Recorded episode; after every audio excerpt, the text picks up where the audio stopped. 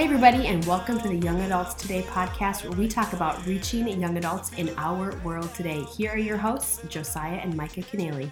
What's up, guys? Hope you're feeling alive right now. I'm Micah Keneally. And I'm Josiah Keneally. We're your hosts of the Young Adults Today podcast, where we talk about the faith of the next generation and reaching young adults in our world today. We're joined by our special guest, John Zick. How are you?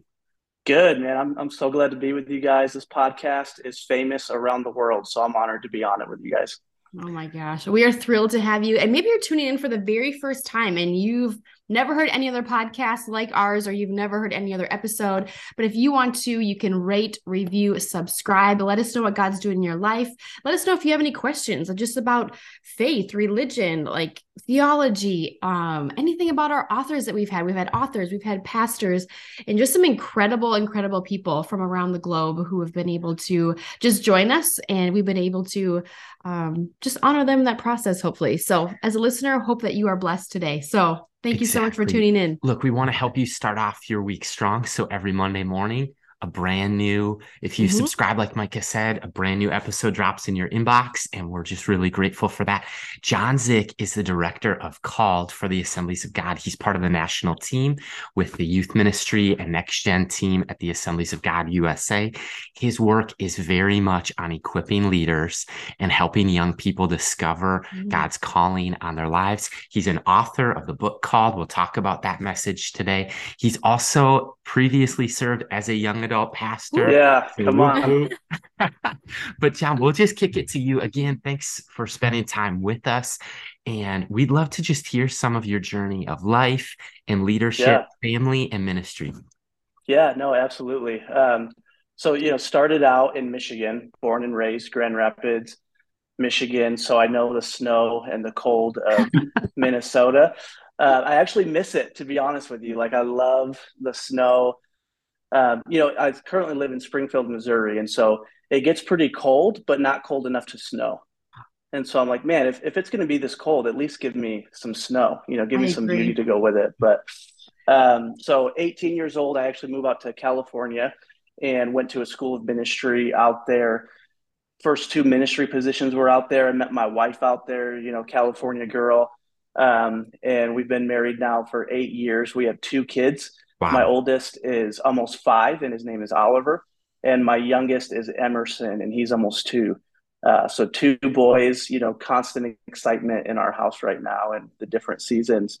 Um, so yeah, first two ministry positions out in Sacramento, California, and then uh, actually moved back to Michigan for about three years and was a next gen pastor in Grand Rapids, Michigan. And now I'm currently in Springfield, Missouri at uh, the national office and uh, oversee the department. The technical term for the department is ministerial advancement, mm-hmm. uh, which is really fancy. And you know, most of the times I just call it called because that's that's essentially what it is. So uh, we've been here for a little over three years now, and we've been loving every minute of it. It's amazing, John, the journey that you're on, and the listener as well. We know that mm-hmm. if you're mm-hmm. listening, we know that the call of God is something that you've wrestled with. And I love the A.W. Tozer quote that says that it's not what a person does that makes it sacred or secular. Mm-hmm. It's why they do it. And when it's yeah. for the glory of God, you can That's be good. a cook, you can be a dishwasher, Absolutely. like Lawrence. Yeah. You can serve at a church, you can volunteer, all of these mm-hmm. different things. And there is a component of some people are going to have the assignments of whether it's a pastor or a teacher or yeah. an apostle, a prophet, an evangelist. And really, their calling is to equip the saints to work with the people mm-hmm. of God. That's our theme this year for 2023 is equipping yep. the saints. But we're coming off the heels of the release of um, the Jesus yes. Revolution. And you talked about California. Yeah. Your journey. And I read a book this past summer called Jesus Revolution by Greg Laurie. It's kind of um, a generation of awakening, revival, mm-hmm. and yeah. just God, our prayer, John, too. And I, I know this is going to be your passion, the listeners as well. Like, God, do it again. Yeah. And absolutely. I would just love to ask you, like, things like discipleship in the local church, things like next gen ministry, or even young adult ministry. Why yeah. do you believe the faith of the next generation is so vital and important? Yeah. I mean, obviously, you know, if we don't have the next gen, we don't have the church 10 years from now. Mm-hmm. Um, so from from that standpoint, and we see it throughout Scripture, Old Testament, New Testament, there is a massive emphasis on the next generation. You know, God never intended to create us and for us as humans to be selfish and only think about the day that we're in. Right, right. from the very beginning, He said, "Be fruitful and multiply." Like from the very beginning, that was the command of be fruitful and multiply. And we see it again and again throughout scripture. We see it even different language, but kind of the same heart in the New Testament of go and make disciples. Yeah. Um, you know, that's kind of the be fruitful and multiply. So from the very beginning, our call, our command is to be mindful of the next generation is to be discipling it's not just to be in the moment in the day and building a personal platform mm-hmm. um, it's it's meant to be advancing the kingdom. And if we're really advancing the kingdom then we need to be building the next generation. Um, and so it is i mean it's it's mission critical. Uh, it really is. And, you know i don't just say that to like get like oh man you know we need to listen but it really is mission critical that we are raising up the next generation of of leaders of believers of pastors missionaries. Um, you know doctors lawyers you you name it we need individuals that are willing to say yes to god whatever that looks like yeah, John, I love that you went there. And I've just been processing, like literally chewing in something that guy, I feel like God downloaded to me like 11 years ago. I was 25 years old, just like processing, like, okay, Lord, you've called me in a ministry. I'm a part of a ministry. Yeah. I'm, I'm doing young adults, like small groups, and I'm leading. And I'm like, I'm on fire for you. And I want, I want to see hell empty and heaven full of young adults, full of people, yeah. obviously, but I feel called and burdened for the young adult themselves because that's when I think my life um, came to a crossroads where it's like, okay, mm. the sin equals your death, or you can follow me. Like, Micah, which one is it? And yeah. I think sometimes when we as leaders have the opportunity to, to provide those um, rallying points or those coming togethers and just reaching the For next sure. generation, it's like, I always say, I'm like, young adults aren't going anywhere. And no yeah. matter how much maybe individuals want to write them off like they did the Jesus yeah. Revolution, like a people group of oh yeah. the hippies, oh the hippies, oh right, the right. adults, oh we're gonna study them, but we're not gonna reach them and and we're not gonna resource them. And I guess just that tension that we live in as leaders to have such a burden and have such a passion yeah. and know that if not now, then when? because the time yeah. is now right like we need to we need to reach those um, young adults and if we can just sure create those opportunities i think that's something that josiah and i we we want to live out and the listener wants to live out and sometimes we don't know how so yeah. one of our prayers like as leaders that we would truly feel equipped to not only do the work of the Lord, but to do it in a way that is honoring and pleasing to Him while touching the hearts of the people in the world Without in which we live without bowing down to the world's culture, right? Yeah. So totally. managing that tension of like, how much world can we bring into the church and how much yeah. church is being brought to the world like when we've always yeah. come at it at, at a heads like we've always um it's just a, a, problem it's a human problem like that's just what it yep. is. Totally. and how do we be leaders that can stay on the forefront of knowing the word of god living out the word of God, truly living pure and holy lives that people admire and actually want to like emulate themselves. So I would just be so curious like John like what have you been seeing among teenagers and the 20 something when it comes to um just in your work every day if you're going to call you know the called like what are you yeah. seeing that would help the listener and leader today that oh man, make us really maybe challenge our thinking or rethink the way we've been doing ministry. Yeah. And I would just be so curious, like pick your brain, like take that any way you want, but maybe it's a layered yeah. question. I don't know. yeah, yeah, I definitely think there are some layers to it. And I think starting out, you know, so what I'm seeing is a is a generation that's excited for Jesus.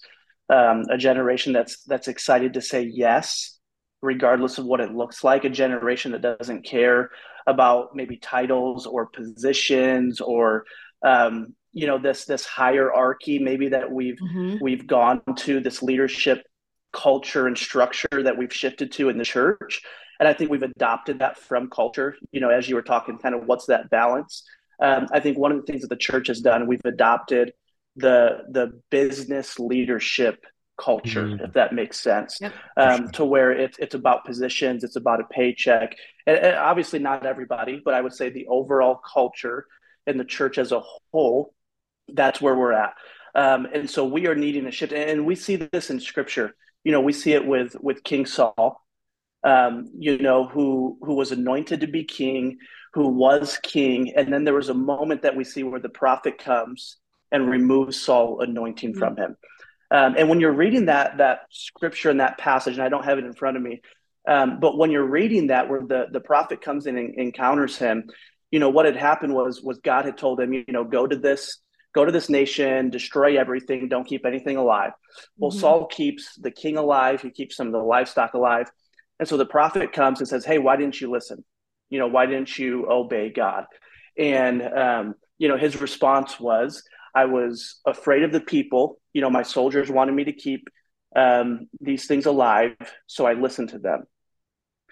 And so he started to listen to the voices of people.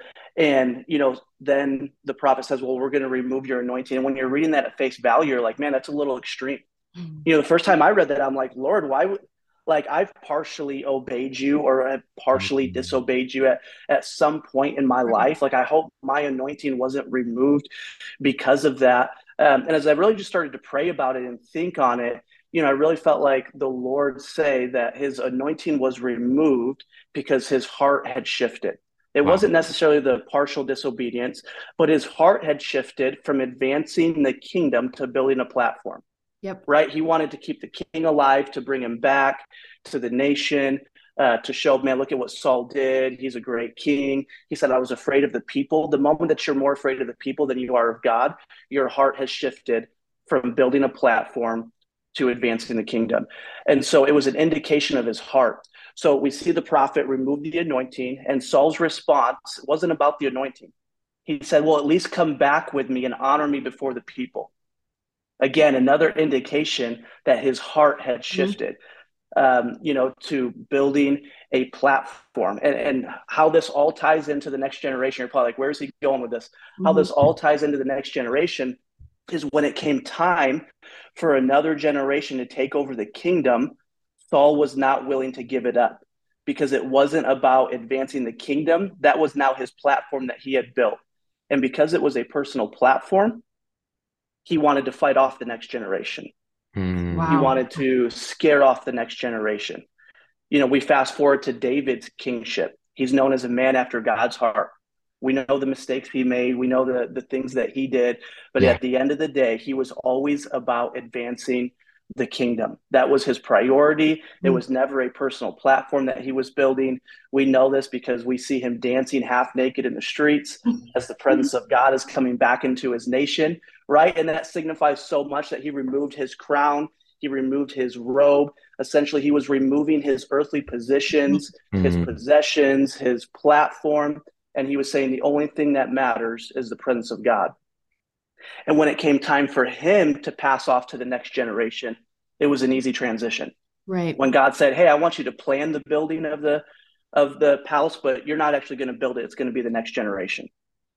David didn't fight it. He wasn't afraid of it. He said, "Awesome. Let me set them up. Let me get everything in place. Let me bring the next generation in and honor them before the people and set them up before the people because it was never about a personal platform.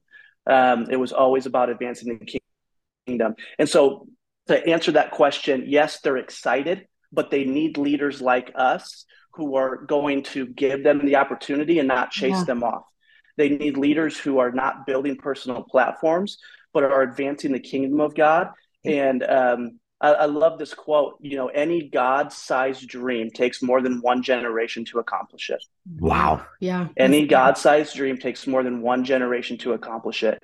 And if you're really about kingdom advancement, the natural byproduct as a leader is going to be raising up the next generation because you know we can't do it 10, 15, 20 years from now if we're not intentional about raising the next generation. And they are excited they look different. Yeah. They're going to do it different. They're going to act different.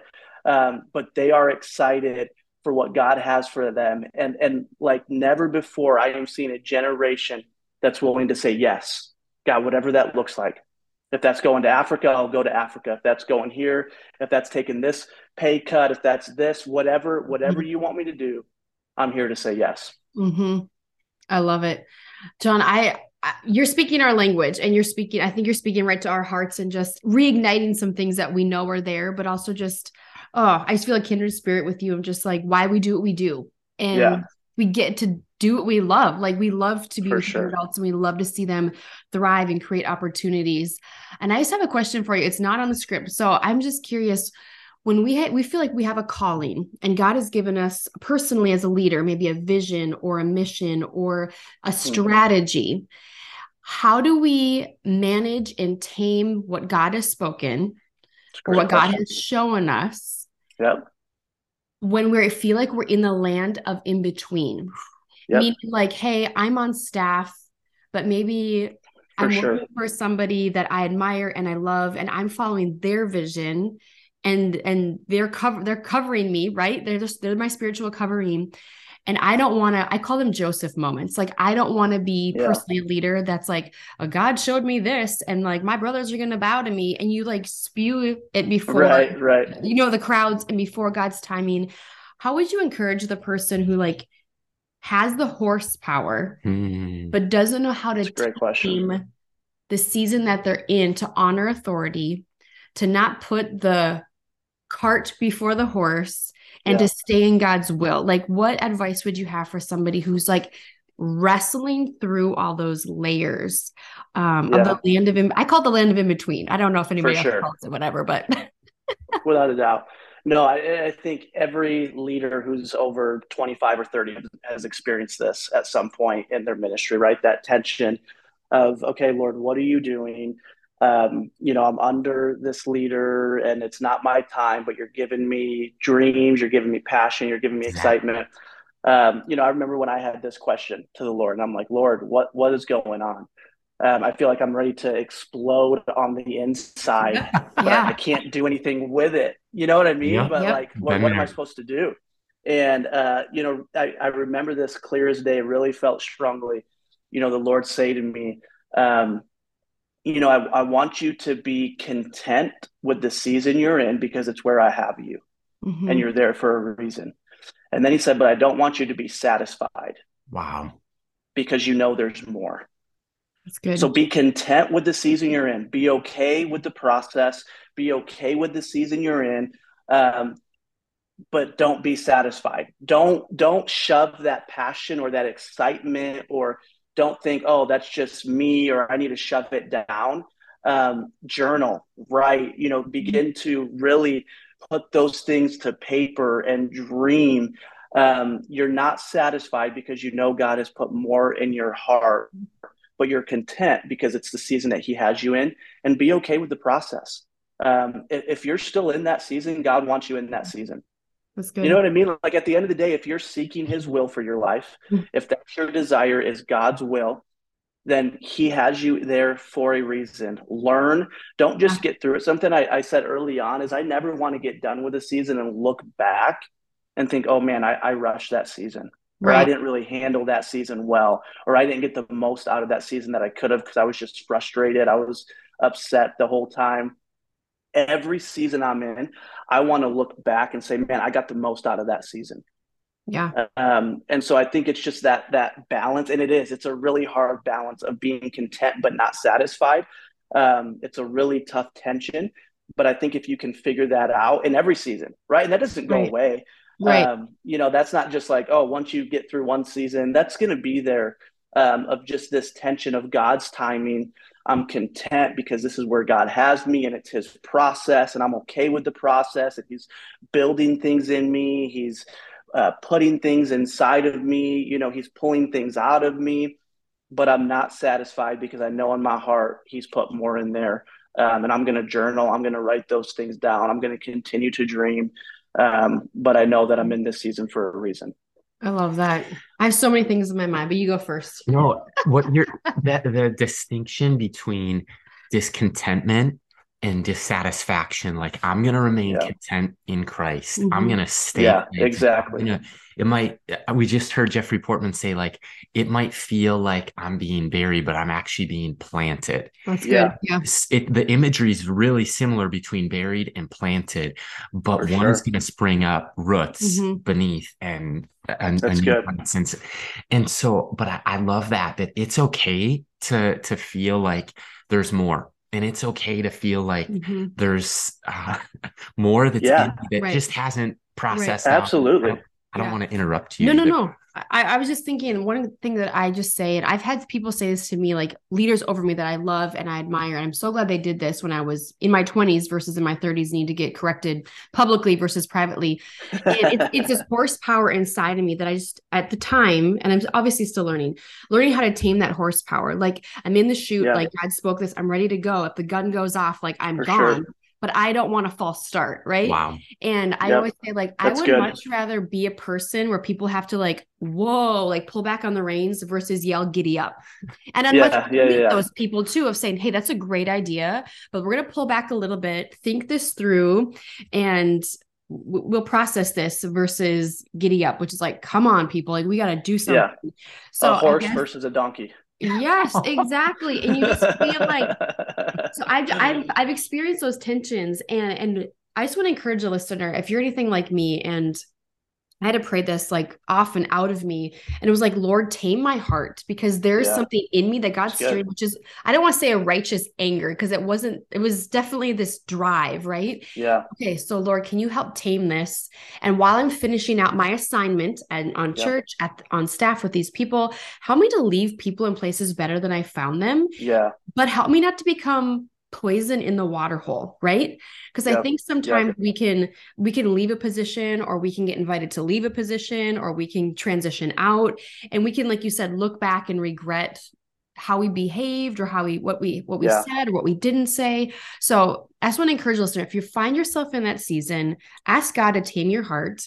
And if you're in Yep. a transition we don't want to ever be people that are poison in the water hole. We want to leave a wake of blessing and not of destruction because you never know who you're going to work for in the future Yeah. or who's going to work for you and you never want to burn those bridges just work let it god like plow through and pull out those weeds of your soul and those character building moments where like five ten years from now you're Yeah. like wow that was selfish or ugly of me so i just want to encourage listener if you feel like your calling is bigger than you you're in a good place Yeah. and you and you know, right. like two two things to add to that too is like journal. I can't stress journal in Yes. those seasons and, and build that discipline.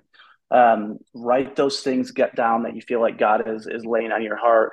And and know this, God wants you to fulfill the calling Mhm. that He has on your life more than you want to fulfill it, right? So So He's going to open the doors when they need to be open.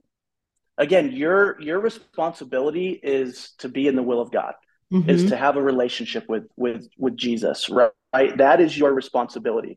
Outside of that, don't force doors open. Don't try to make things happen that aren't supposed to happen. Seek God, seek His will, and He's going to open the doors when they need to be open and close the ones when they need to be closed. And just rest in that. Have Mhm. peace in that. Have confidence in that. That man, I really do want this to be God's timing. I don't want to rush it. I don't want to get somewhere before I'm ready. That was always my prayer was Yeah. Lord, I don't want to get somewhere before I'm ready to be there. Um, because that's when we start to see moral failures. That's when we start to see Mm-hmm. burnout. That's when we start to see all these other things. It's because people try to rush the process and they try to get somewhere before they're ready, before their character's ready to keep them Yep. there. Um, and so I've always prayed, God, help me to be in the places that you want me, in the timing that you want me there. Help me not to rush it. Help me not to get impatient and just be okay with your timing. amen my gosh, I'm thinking about our life being James, the half brother of Jesus, describes it as like a vapor, like Mm. here today, Yeah. gone tomorrow. Our our time here on earth is is kind of like this blip on the radar of eternity, and So true. somebody holds um kind of the mantle before us, and Yeah. somebody's gonna come after us. That it'll be pretty quick, yeah and they'll be you know out outliving us and out out leading and out learning and all of those things and so it would appear to me that there's these two opportunities that we have when we're younger to receive the mantle or the Mhm. baton like to this is life is in in ministries almost like this relay race like to receive the mentoring to Mm. receive the baton For and sure. not false start Right. not drop it because So good. we were just at the Vikings game and they lost at playoffs. Yeah. But there was soon. a too soon. There was a few, there was a few opportunities where the guy, the receiver was wide open. And I this would be me because I'd be so excited. And he dropped the ball because he was worried about getting hit versus Yep. step one is catch the ball, yeah. then, then Big run Hit a run.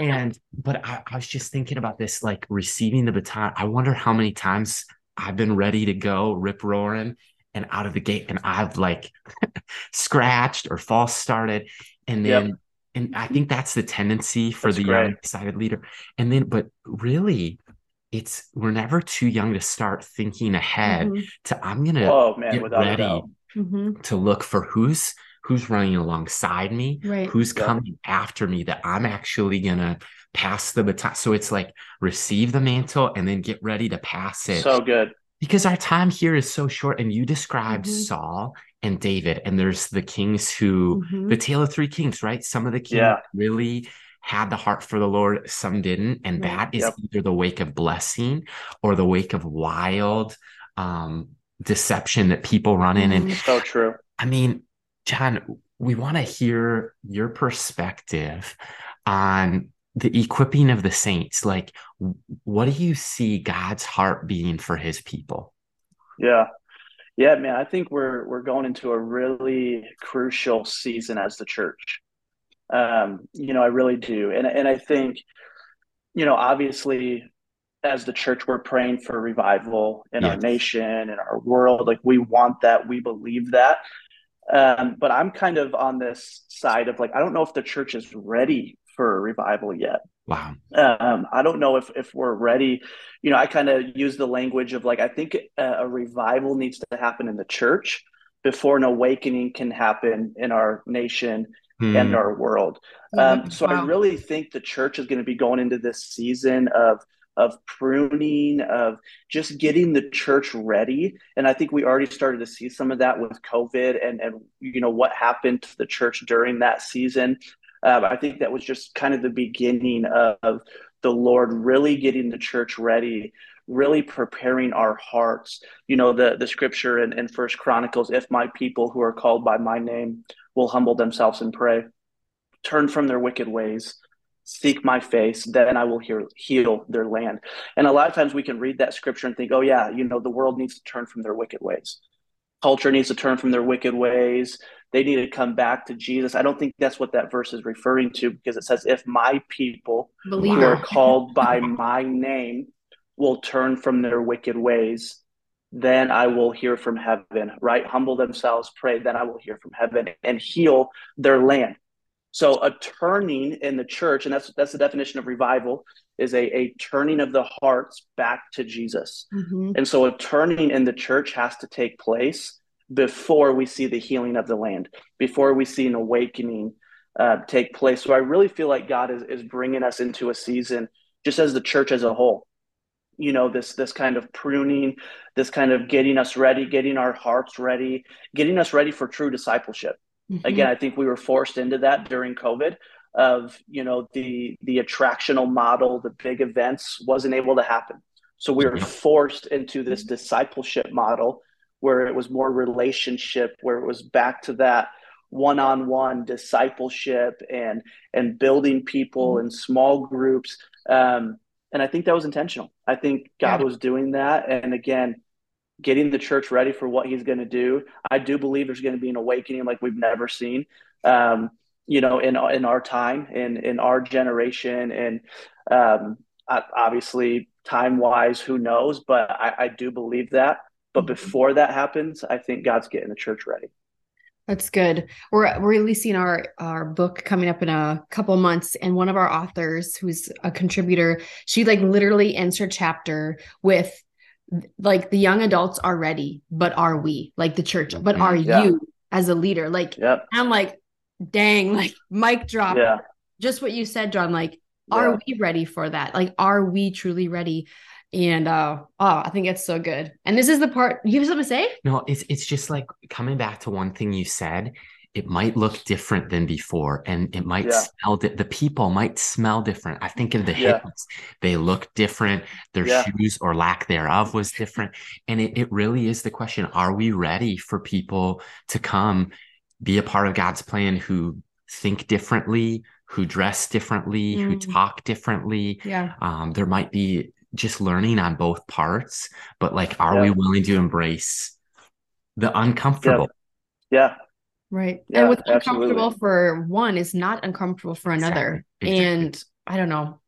If you have not seen the Jesus Revolution movie, we had a sneak peek this last weekend, and there's one Okay. part that I absolutely love. And I won't ruin it, but there's one part where it's like the church is segregated. They have the hippies sitting on one side Yeah. and the board members sitting on the other. And I didn't even know that Kelsey Grammer was actually in this. He's one of my favorite um, actors, but he he was sitting up there as a pastor, and he said one thing. He's just like, "Well, there's a door that's both ways. You know, it's open. It's open twenty four seven. It's open for the hippies." And then he looks over at the board members and goes, "And it's open for you as well."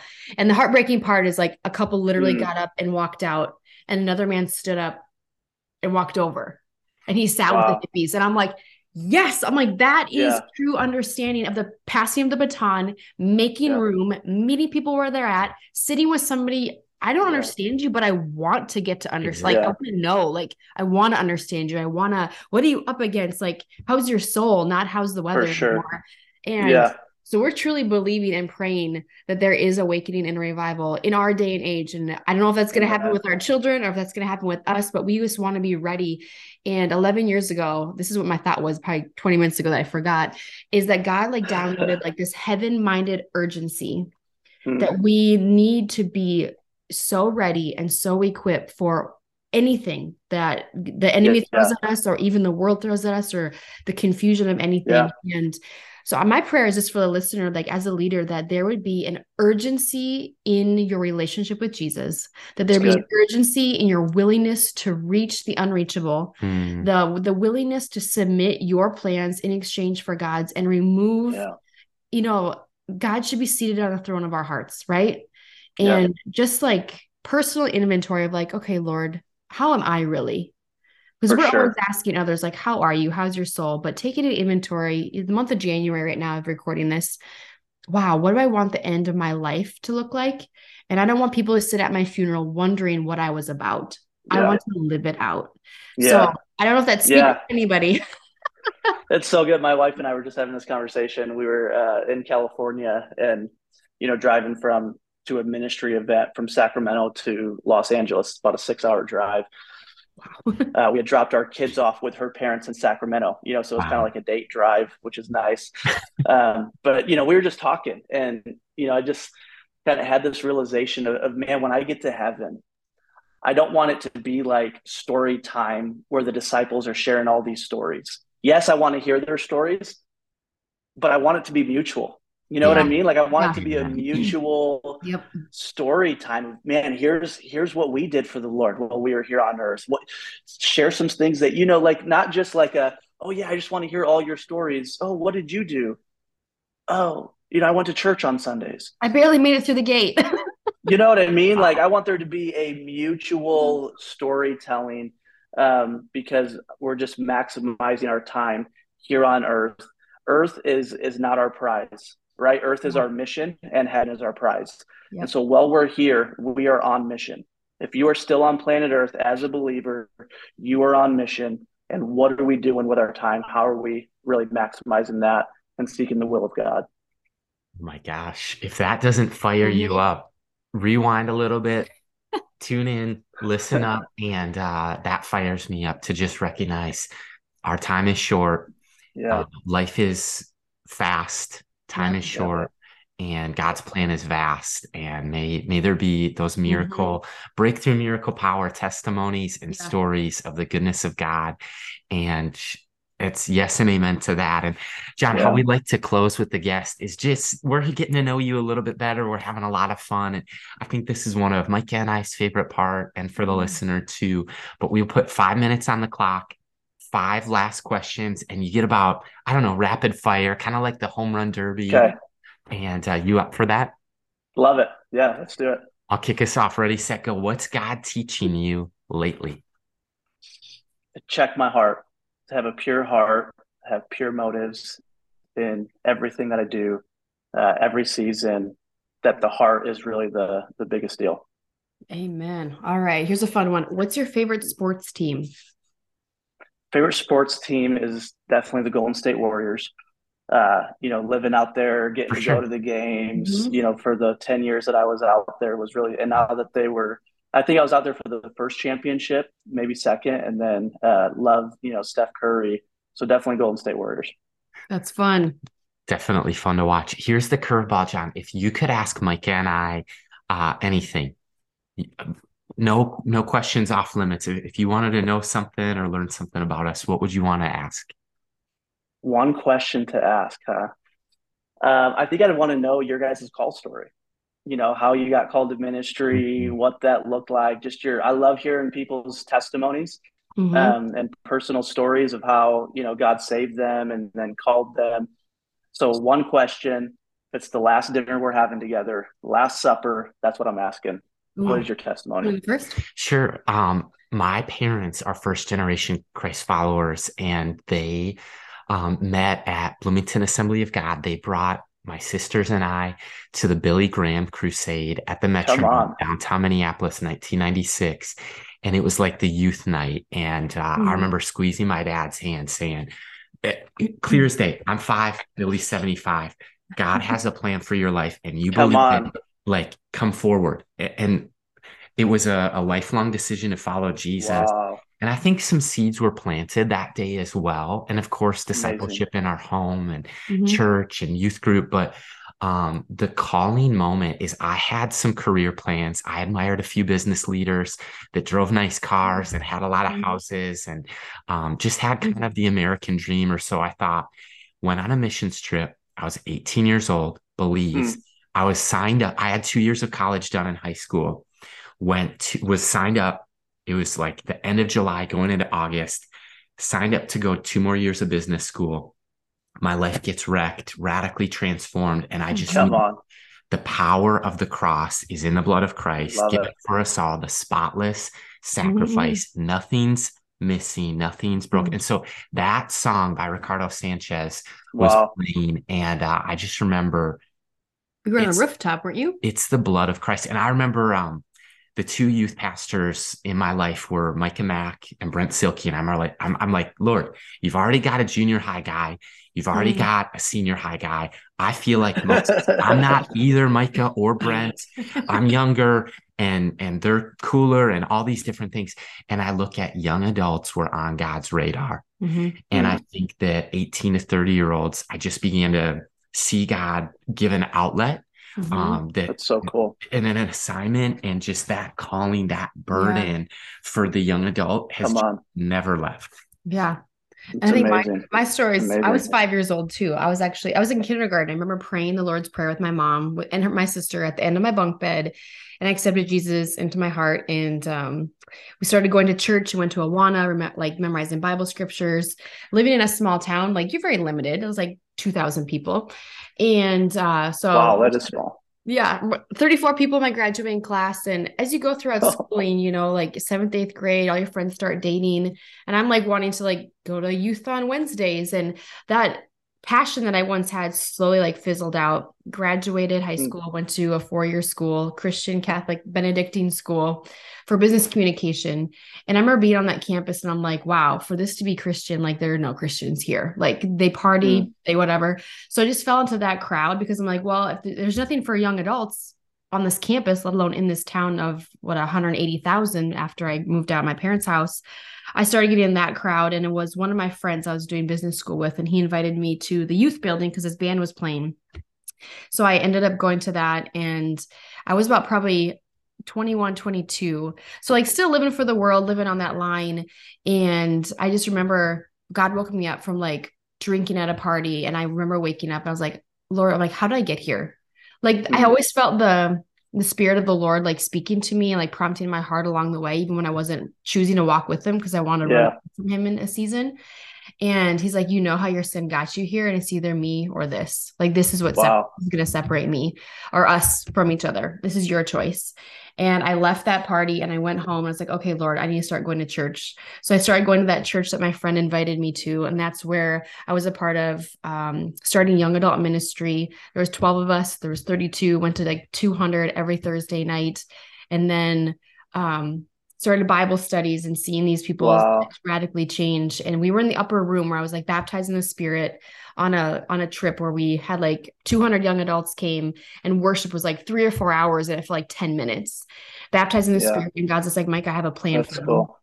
and it's like you're going to use your testimony to like to share with other young women like you're going to come alongside those young women that the person you used to be become the person you wish Mhm. you had and that was at I That's cool. 25 so like that's 11 years later and i'm like holy cow like god you were doing some amazing things so i just have a passion for purity Incredible. for the hunger of the Lord, for the encounter that people want to experience. So I know it's probably a 10 minute answer from both of us, but since then, like That's the so cool. ministry hasn't left and it's evolved. Um, we were called individually, um, out of like I'm from North Dakota. So we were called separately into ministry. We felt called together in ministry. So now that's what we're doing now is still leading It's together. amazing. So God's doing some awesome things and grateful because my life was changed as, a- as a young adult in my young adult years and they're pivotal because Yeah. I if I the decisions They I made being that young, I wish I had somebody call me out on my junk and be like, should you Yeah. be dating that guy? Should you be really going to that party? Should you really like fill in the blank? And Yep. wow, now I feel like I have favor on my life to say that to other women. Like, you know what? I love Mm. you too much to see you do this. Like, tell me about this. So Right. asking the heartfelt probing questions that nobody else is asking them. And that's what they desire. They want to Yeah. know if somebody cares. So Yep. great question, so cool. John. Holy Toledo. So cool. Thanks for asking. That one's uh it, it's deep and it hits close to home and we've got to call an audible. Our time doesn't count against your time, by the way. But um just I'd love to flip that question on you because John, your life work is Mm, called helping people discover the calling of on on their life that's from God, helping them hear his voice. yeah. yeah. And uh, where does that passion come from your life and your calling? What was that story for you? Same question, but in reverse. Yeah, so you know, I felt called to ministry when I was seven years old. Um, you know, same same kind of as as you, just said That you know, my parents, first generation Christian. I don't come from a line of pastors or mhm. um, anything like that. My dad, you know, is a general contractor. My mom worked at a hospital, and so uh, seven years old was in kids' church, and you know, gave my heart to Jesus for the ten thousandth time because that's what you do in kids' church. Anytime I did that a- too. yeah anytime there's a moment to respond you respond um, you know but this time was was a little different and when my parents picked us up from church you know we're at, i'm one of five kids so you know always in the van always loud always craziness going on um, and just kind of shared with my parents. I think they could see that it was different this time too. So we got home. They brought everyone in the living room. I kind of wrote my name in my bible and the date you know and they you know just kind of prayed over me. And it was from that moment on that i felt called to ministry. I had no idea what it was going to look like. I had no context to this is how you even start pursuing ministry or this is what you're supposed to do X, Y, and Z. I just knew, you know, I'm I'm called to ministry, um, and not that I was perfect by any means, because there's plenty of people out there that would tell you my mistakes and and things that I've done. Um, but from that moment on, I just have pursued that call to ministry. That's kind of been my focus. That's been the heart um, you know obviously it's it's morphed of what that has looked like uh, to this day i can't tell you what area of ministry i feel called to um, you know that's just kind of how it is like it's just i've just said yes to god in every season whatever you Yeah. want me to do uh, you know whatever whatever direction you want me to lead and you know there was this really pivotal moment for me i was um, i don't know probably 21 or 22 years old and i was in california and uh, I was speaking at this uh, youth rally in San Jose. So I live in Sacramento.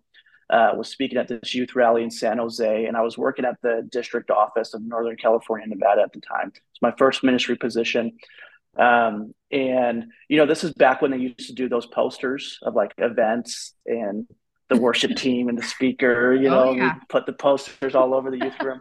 Well, the assistant superintendent was at this church that the youth rally was going to be. It was two days before the event. And uh, he took a picture of it and sent it to me. And, uh, you know, leading up to this event, I really felt like the Lord said, you know, I want you to share your testimony at this event. And I was just really insecure with my testimony. I was like, I don't have a good one. Mine's not really fun. Again, not that I was perfect by any means, plenty of mistakes, plenty of things I wish I didn't do. But I never had that like season where I walked away from the Lord. Um, and so didn't really have an exciting testimony and was insecure about it didn't really like sharing it actually in youth settings i would make stuff up in like small groups um, just so that like i felt like i fit in you know with with the small group um, and the assistant superintendent he's still there to this day dr sam huddleston has a crazy testimony right goes to jail five years to life Oh. um, you know, just incredible. While he's in prison, gets saved, writes a book uh, in prison, comes out, goes to ministry, and is now the assistant superintendent for Northern California and Nevada. Um, so just incredible story. He texted me a picture of it. He said, "I feel like the Lord, you know, wants you to share your testimony at this event." um, and by this time, you know, we're two days out. I had already talked to one of my friends who had a great testimony. Said, "Hey, I'm speaking at this event. Would you come with me and part of this service? Can you share your testimony?" That's kind of how I justified it with God, right? I felt good, so I was like, "All right, we'll, we'll get a testimony in there. It's just not going to be mine." Um, and then he said something to me. You know, he said, "You know, I want my grandkids to have your testimony." Wow. Um, and I thought, you know, like Dr. Sam, what do you mean? Your testimony is incredible. God redeemed you, met you in prison. Um, and he said these words to me, and it stuck with me ever since. He said, My testimony, referring to himself, he said, My testimony is proof of the redeeming power of the cross. That God will find you anywhere, that, that he will meet you where you're at, that he can redeem you from any situation. He said, But your testimony is proof of the keeping power of the cross. Oh, wow. That his love is so strong, is so great, is so incredible that you don't have to try the things of this world once you've experienced the true love of God. Um, and so that's kind of been, you know, my story and everything flipped for me in that moment. Um, you know, like thinking of it that way. And now it's like, man, I want a generation to not have to try the things of this world. Yeah. I want a generation yeah. to to have an encounter with Jesus that's so strong and so incredible and really encounter his love that they don't even have to try the the fake stuff of this world because they've already experienced the best. Um, and so sorry, I kind of went off track there a little bit, but that that is kind of the um, the story, you know, and now that's just what I'm going after and, and pursuing. Oh my gosh, I love it, John. And uh, it's just really incredible. I think of two business terms one is acquisition and one is retention. And I think we talk about evangelism, mm. discipleship, and we watch Shark Tank. So I think so yeah, often I love we Shark focus, I know. So often we focus on like, hey, what's the cost of acquisition? That's like one of their first questions right. of like Mr. Wonderful or Mark Cuban. Yeah, yeah, yeah. but then, like, Jesus paid the cost of acquisition for our soul. Mm-hmm. Come on. And then the the proof that's in the pudding is right. he's also got staying power. It's yeah. so he he retains us, and so that's I de- I definitely love how um, one of your mentors. Um, Pastor Sam was talking about that. And just to close the conversation, John, would, is there something on your heart for young leaders that if you could leave them with one mm. piece of encouragement, what would you share with them today? Oh man, I would st- stuff that we've talked about. You know, um, one piece would just be seek seek a relationship with Jesus. You know, if if you only had time to do one thing, like really get to know Jesus, really spend time with him, um, because it's it's the best possible thing on planet Earth. You know, and just even driving into work this morning, I was praying. I'm like, man, Lord, that my kids would be so blessed to walk with you too. Mm-hmm. That they would be so blessed to have this relationship with you. And you know, just just that feeling of, of gratefulness of man, I get to have an intimate relationship right. with the creator of the universe. Outside of ministry, outside of profession, outside of all those those different things, like I'm known and I get to know the creator of the universe. Um, So, man, one piece would be don't worry about that other stuff. Let God take care of it. Spend time with Jesus, get to know him, um, carve time out in your day, not to come with a list of things that you want him to do. Mm-hmm. Sometimes you're just sitting in his presence. There's just worship music and you're just enjoying just being with him. Um, so that would be the one piece is, is spend time with Jesus and get to know him. Amen. What a great note to leave us on and challenge the listener. That's always something that we always want to do. We want to live actively out in our daily routine in our life is to draw close to the word of God, to the heart of God, so we can yeah. live out the will of God, right? And I think if absolutely we have we need all of them, right? And yep. Um, I'm just so grateful that God can call us his children and he's called us for such a time as this that we get to team up and use the listener. We just want to encourage you to keep going strong, keep keep being faithful what God has in front of you. And John, we just want to say thank you so much for spending this last hour with us. We absolutely loved getting to know you. Yeah, no, thank you guys. Honored honored to be with you. It's amazing. Of course. This is the Young Adults Today podcast.